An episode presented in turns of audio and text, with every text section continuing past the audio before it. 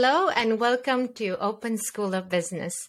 Today I am uh, very happy to introduce you to Ina Gjikondi, who I met at the George Washington University. But what is very unique about her is that uh, she's an entrepreneur. She uh, built something new, ground up uh, at the George Washington University that wasn't there uh, before uh, she joined. So as community of small business owners and community of entrepreneurs and startups, I think we can learn a lot uh, from Ina's experience today. And uh, she can tell us all about how she started and uh, how uh, she got interested in coaching uh, to begin with. Great. Thank you so much, Anar, for this invitation. And, um, you know, entrepreneurship is. Um, I, I, I would think of it as it's deep in my in my blood. Uh, my parents were entrepreneurs.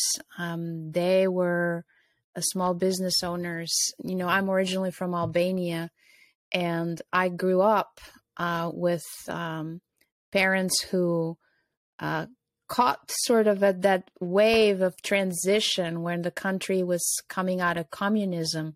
They um, they were out there and they started their first business, which was a, a furniture a furniture business, and uh, they knew nothing about entrepreneurship at that time. But a country coming out of communism, there was not such a thing as having your own business. So, just the idea of freedom that you can um, you can be open to opportunities and and create a different reality for yourself and witnessing at such a young age that always felt empowering because there was this idea that you can if you can picture it and you can uh, hold the intention you can move into action.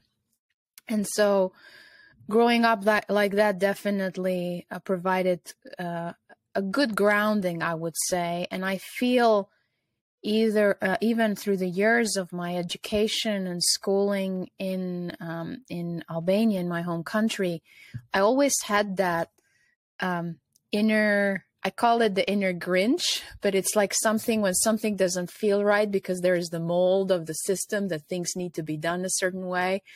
I always felt like, oh, we can try differently. Why can't we try this way? Or why don't we push it this direction? And um, when I was 16, I started a nonprofit uh, in Albania that supported the work of the United Nations. was called the UN Association of Albania, and and I and at that time I was also mm, working and doing other things like campaign work and um, uh, as I move into my 18th year, I started working with other organizations as well and. Um, did a lot of uh, work. Um, I mean, I was going to school as a lawyer to be trained as a lawyer, but my passion was building new things and creating spaces and and I've noticed um, that what I have been really good at is gathering that startup. You know, I know many startups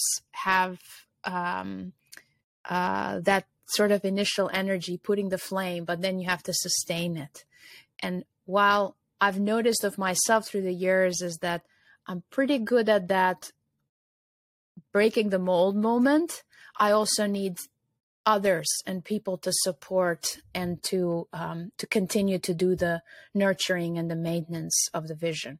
That's just a general thought. But to come back to your uh, to your question, um, or rather to just speaking a little bit about entrepreneurship and and building things from the ground up at I landed at GW 15 years ago, and at this time, I was going to school on a master's in political management. Um, it was kind of throwing myself into something completely new because mm, this was a, a space that was so focused around US politics and I had to learn new things pretty quickly, pretty fast, sometimes with sixth graders civics books, but it helped me to understand the landscape um, and and some of the foundations of how this country works and and and how things get done in the Washington D.C. area. And as I uh, was going to school, I um, also was finding it struggle. There was struggle because I moved from another country, and I know uh, as humans, not just as entrepreneurs do, go through transitions. I feel we all need help in the journey, and we need to learn to ask for help in the journey. And through this transition, uh, the school, um, I found out that the school was offering uh, coaching uh, sessions for students, whoever wanted it. And I was curious. I said, I have no idea, but it's getting my attention. And this one professor, Kathleen Schaefer, it's her name, she was teaching also class in political leadership. And her class was very different from anything I had seen because she was focusing a lot on that the inner capabilities, the inner capacities of the leader, getting that deep dive into getting to know ourselves, which I think it's foundational in any really not just business venture any any venture in being in being able to be present and a contributor in the society and so i uh, i started doing some sessions with her and i found these this time to be quite uh, useful. And I kept thinking, wow, I wished I knew that this thing existed earlier on in my life too. I mean, even when I was a kid, I had all these questions and um, yes, I had great supportive parents, and my my mom had also helped. Um, she had brought uh, me to at home for me and my sister this um, English language tutor, and he would do things in such a very different he would facilitate learning in such a different way which was getting this sort of deep dive into our inner work. So anyway coming back to the coaching with kathleen um, i got more and more interested and in parallel uh, i started working for the center for of, for excellence in public leadership where i continue to work uh, today and my role has changed and transformed over the years, but the center um, was doing a lot of work in what we call executive education. So, supporting leaders and mid career professionals, senior leaders uh, to continue with their development and their growth as leaders. And so, that in this process, I um, um, I started noticing the need um, for uh, for these leaders to have mm, kind of this individual time, and part of it was um, they would be doing these 360 assessments, which, if for people who might not know what they are, they just get like a a, a perspective on your leadership and your and you get feedback from people from different levels um, across the organization that are related to you, and often uh, we would have them do these professional development plans. And um, and they had to write like they had to write them down and i had to provide feedback. And i found it challenging at times because offering feedback feedback to something that i'm not engaging with or interacting i'm like i need some to meet this human being and have conversations and that's where it started. I started doing debriefs, one on one debriefs of 360s. And um, I figured that at that point I needed to get better at it because I was just doing it by showing up as a human. But um, the coaching space is is needs also other um, considerations and you you need guidance you can't just step into it and at the same time i was doing uh, after in, engaging with the center and the work of the center i also um, started doing a master's in uh, human resource development which offered uh, the school of education which offered another set of grounding and foundation. So this was the starting point just to give a picture of how i came to it um, it was a moment of transition.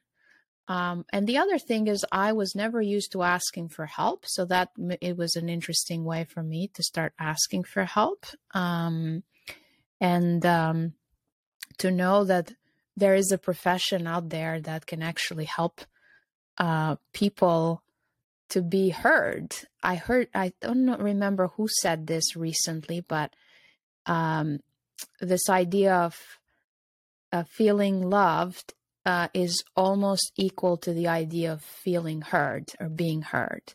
Mm-hmm. And I think um, this is not just in the coaching space, and I think also not just for entrepreneurs, but for anyone. I think if we can um, find our inner voice and find the group of people or spaces uh, or beings that can support us to get more in touch with that voice, I think it's a winner to be a a jumping board uh, into whatever venture we want to move into. I love every bit uh, of what you said, and I can see how certain ideas that you presented, I want to develop them. Uh, and I'm I'm going to come back to some of those that were very interesting. Um, but I do want to go back um, to that notion about you know how little little small revolutions uh, create an evolution for learning and for entrepreneurship and development.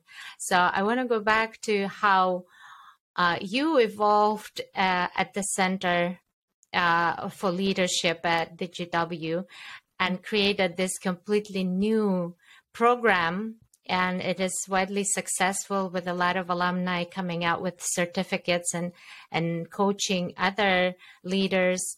Um, so uh, like you said it was a very long journey yeah. uh, but it was uh, an evolving journey. It wasn't just like you came in there and you just set up something and created and decided.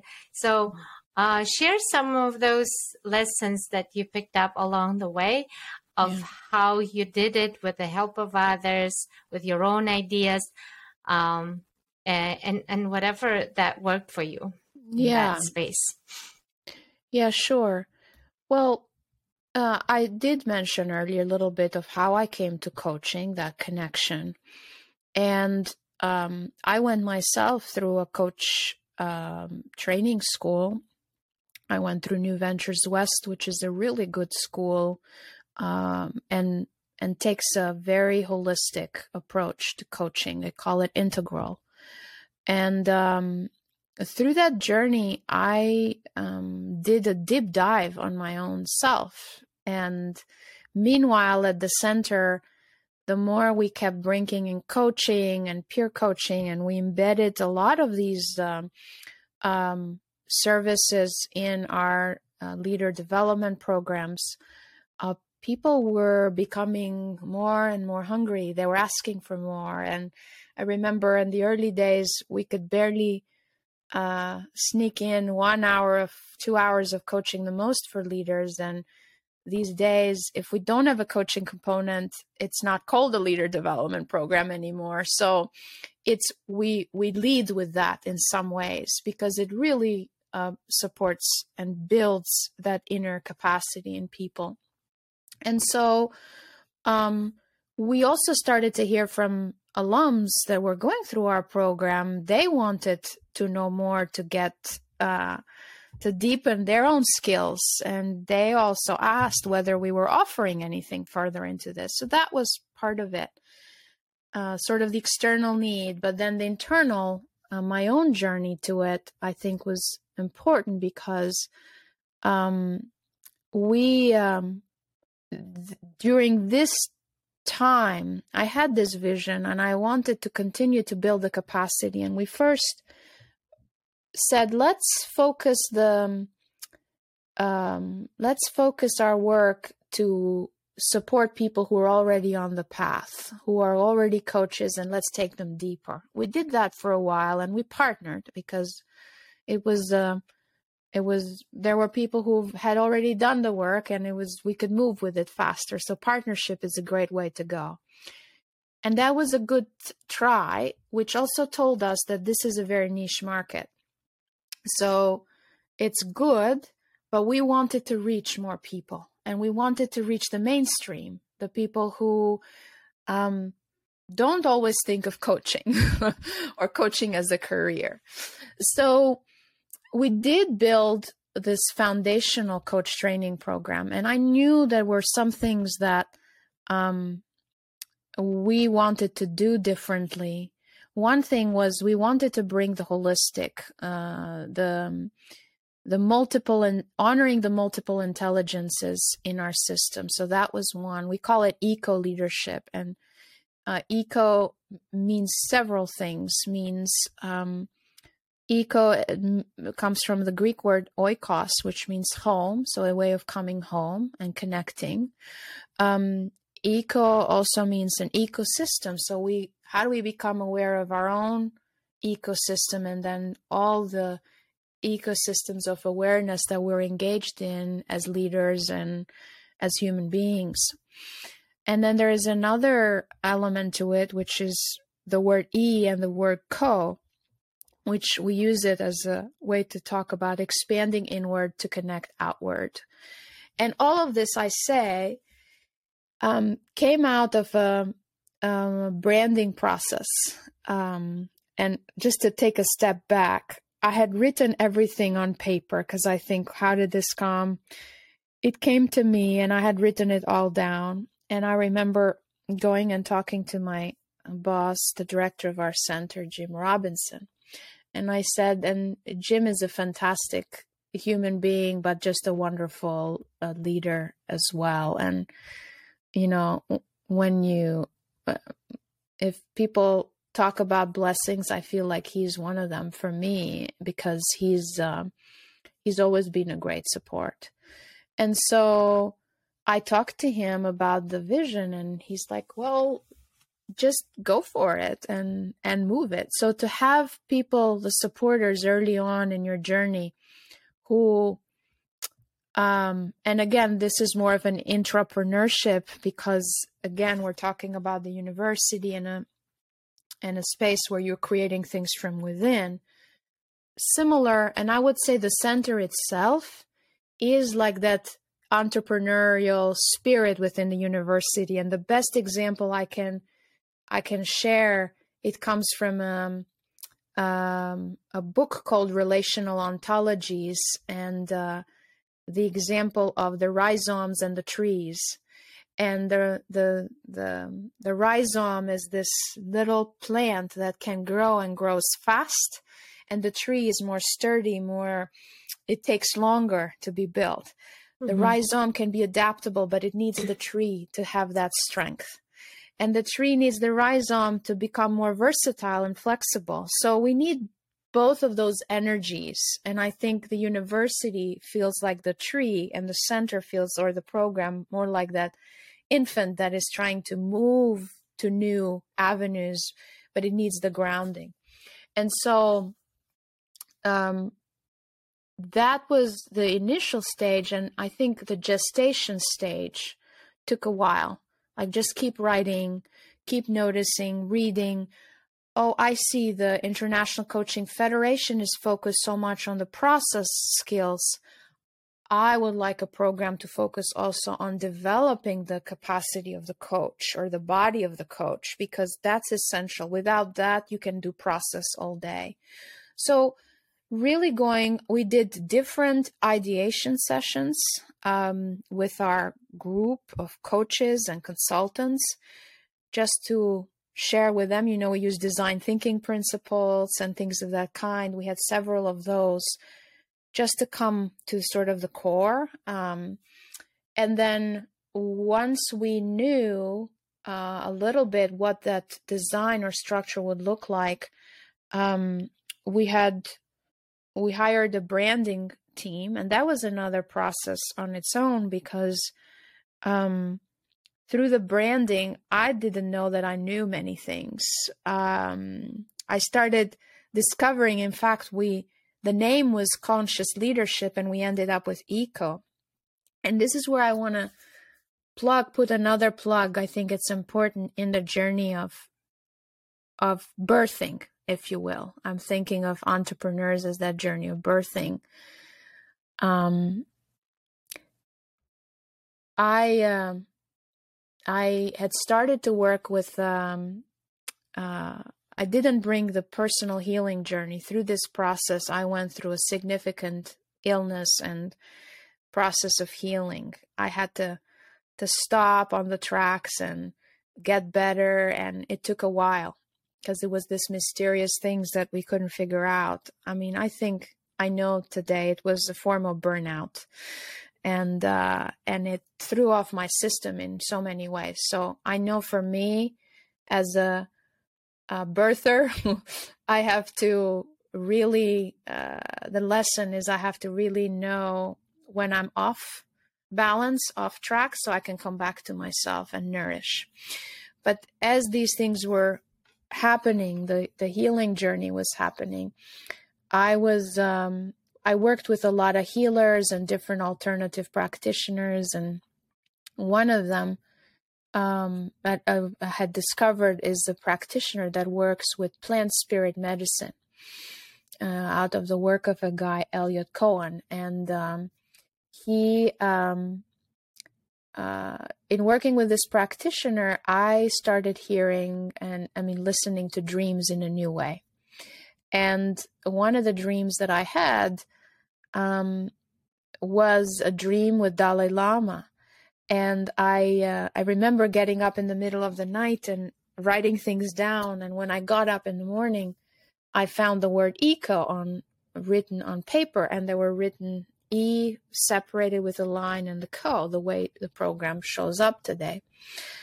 I couldn't make sense what it was. I, I didn't know. Um, and I started watching different things from Dalai Lama movies and reading documentaries. And in one of them, he talks about, um, and I, I, I kept always saying, oh, okay, it's exchange, it's expanding and contracting. It's about learning how to be in the space in between. And I learned that he talks about a practice called the practice of the exchange. This, He says we expand and we contract, which was the language I was using. And he says it's about taking in everything that doesn't feel right and releasing um, releasing it back. It's actually it's known as in Buddhism the practice of Tonglen, which is um, cultivating inner peace and breathing out compassion. That's what it is.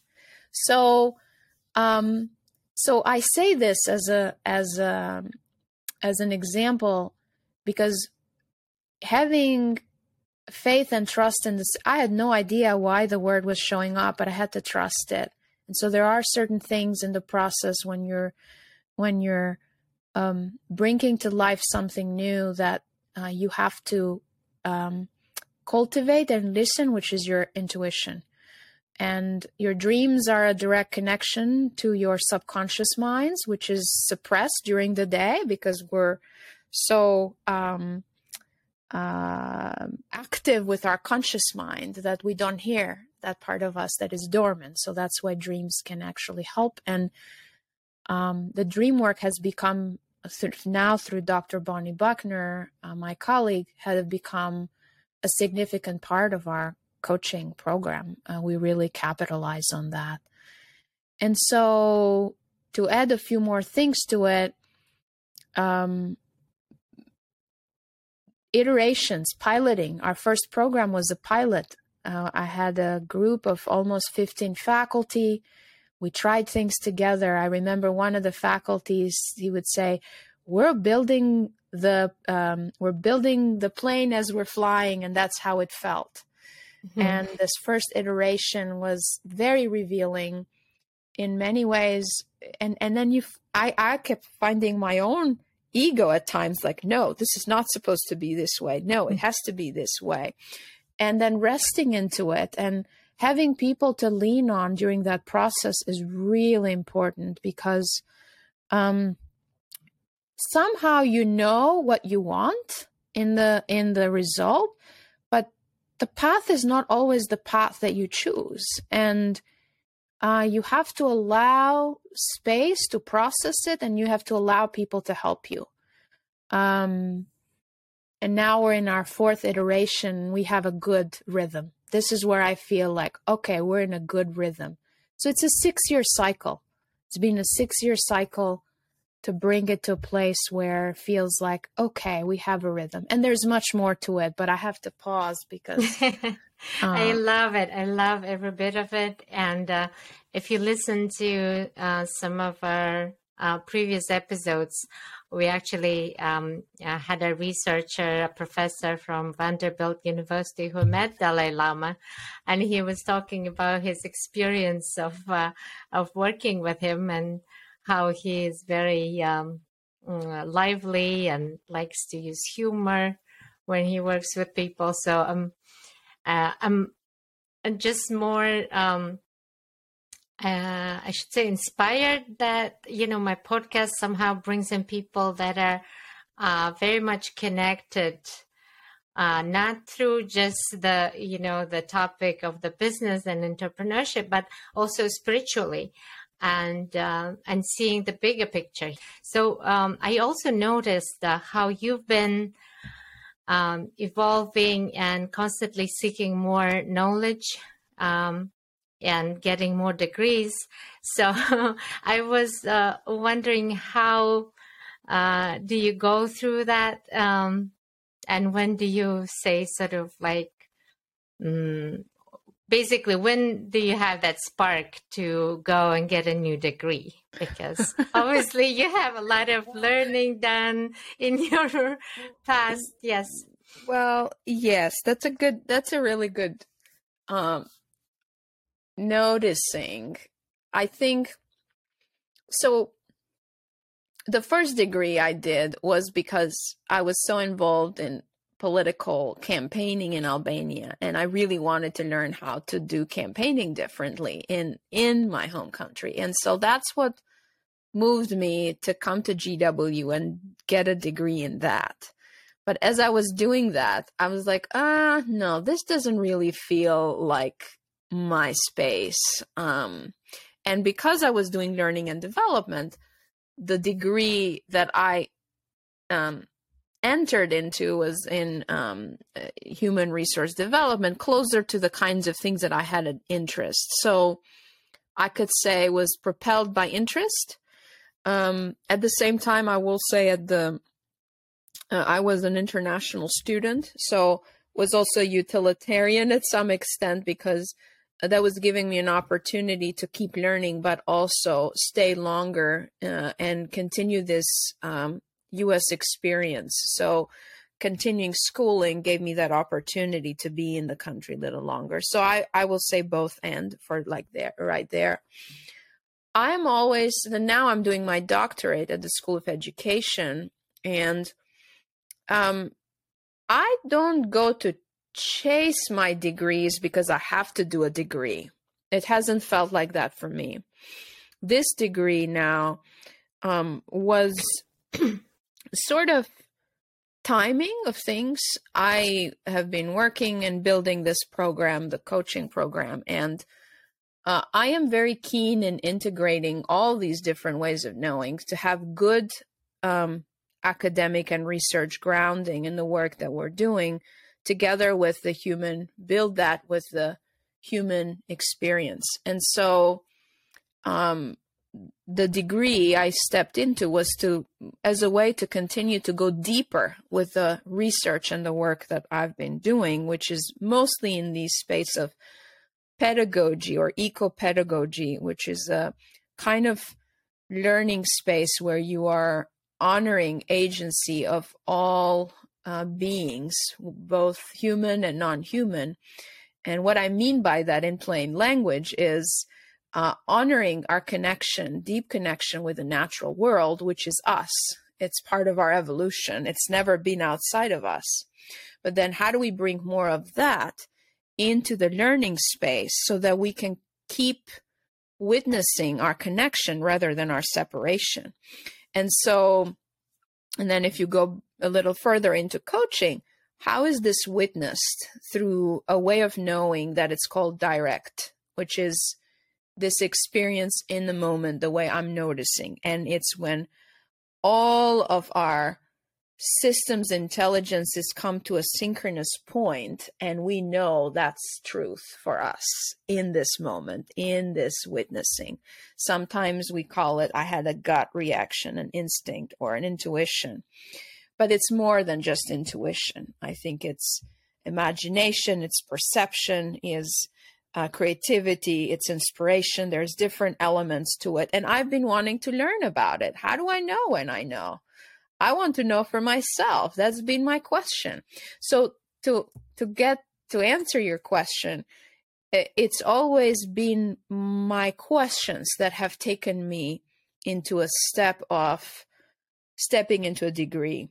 I will also say that, and I don't want to. Uh, I I appreciate uh, education and the system that we're in and at the same time i feel there's a lot of things we can improve of the system and so i've always seen myself as the person who wants to do the bridging to deeply understand how things work in a system and then work with it to meet the the, the to meet people and understandings that where they are so that you can offer also alternative and innovations and creative ways of doing things differently. You can't just go outside in. You have to go inside out. And so and not this is not the path that everybody takes. Uh, some people go out and they build um, ventures and industries and they become greater influencers in many way because eh, other ways because they can generate new ways of being policies and i mean this iphone that we hold in hand most of us do has shifted and transformed the way um, uh, we we do things. And so so there's different ways to do to influence. And i i feel that uh, for me, my path is legitimizing and normalizing these multiple ways of being and knowing that uh, perhaps we we don't pay much attention to, but they're innate and are are in us. So I would really invite people to, and sometimes society values credentialing. Oh, she's got this credential, that credential. Um, I am, and I will say, I've also had my struggles with my doctorate. The people who've been with me in my journey know. Um, at times, I wanted to quit it because um, the the frame is too tight at times, and I don't feel my own voice and creative. Like to, for example, when you write a dissertation, you can only offer uh, your thoughts right at chapter five or four now. I'm, I'm, but the place where you talk about the findings and then some recommendations. The first three chapters, you only have to synthesize and talk about what everybody else is saying. So, right there, you have this um, you're being the synthesizer because through your worldview, you're actually providing the um, um, you're generating new knowing, new knowledge. It's through you that this, but we still call that um, empirical or factual because this person said it, that person said it, and yet our own voice is denied and it's it's missing. Um, it's not missing. It's actually um, not being recognized. It's silent, and to me, and there are a lot of um, new waves also in that space of research. I know Dr. Julia Storberg Walker at GW, who's also my chair, she's been doing a lot of work in this direction in terms of creating new waves for research and um, and really looking at how you embed the researcher in the research in a way that it's it's more um, integrated. So um, or other forms of expressing like uh, i know there's dissertations now that where people do podcasts as a way of um, doing research and i think all these forms of um, knowledge um, need to be honored. Um, who said a dissertation has to be written in five chapters? Um, so, yes, yeah, I love that because I think it makes the academical work more relatable to entrepreneurs, where entrepreneurs also have an idea and they just want to build it. But really, you have to talk to your customers, uh, build the user base, ask for constant feedback. So, a lot of times, whatever we're trying to build is not necessarily what we had in mind in the beginning mm-hmm. because it's really serving the community and and always being listening to the uh, participants to the users and that what makes a successful uh, product at the end so perhaps uh, same with the dissertation is mm-hmm. in a bit of a but also there's always a component like you said you can do a podcast you can uh, do a real organization uh, um, I don't know a school or a, a, a study group that will follow the research and and even somehow you're not allowed to write about it in your first three chapters. You still know it works in real life. People are using it and that can bring a lot of uh, satisfaction. Mm, yeah absolutely. I mean i think um, the readership i think would improve uh, and I, I again there's a community of scholars that uh, your work contributes to and i think that's a that's honorable and very important. And exactly i think uh, if we want to um, reach more people we have to look at uh, other ways of um, um, of outreach almost like um, i mean you have to listen to that voice of the customer who is the audience is a key question anyway but um, you have to meet people where they are. Um, and so, especially if you want to do the bridge building uh, and bring people along. So, mm-hmm. yeah. Awesome. Well, Ina, thank you so much for your time. It's been fascinating conversation.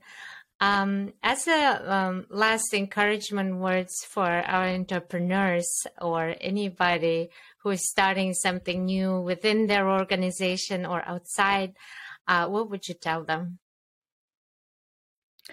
Sharpen your intuition. Um, really uh, start working um, intentionally to develop your inner voice, to listen to your inner voice in the process. Uh, know when it's an ego voice and know when it's an authentic voice because that's a, an important one to discern whether when you're projecting and when you're in your own knowing. Um, so that's that's what i mean by practice because you can get this feeling that that's what it is and um, you get lost in it. I think um, the inner voice is quieter but the more you start to listen to it, it's going to get more excited and you're going to start becoming familiar. It's a muscle. So train your muscle of intuition and, and, and inner knowing.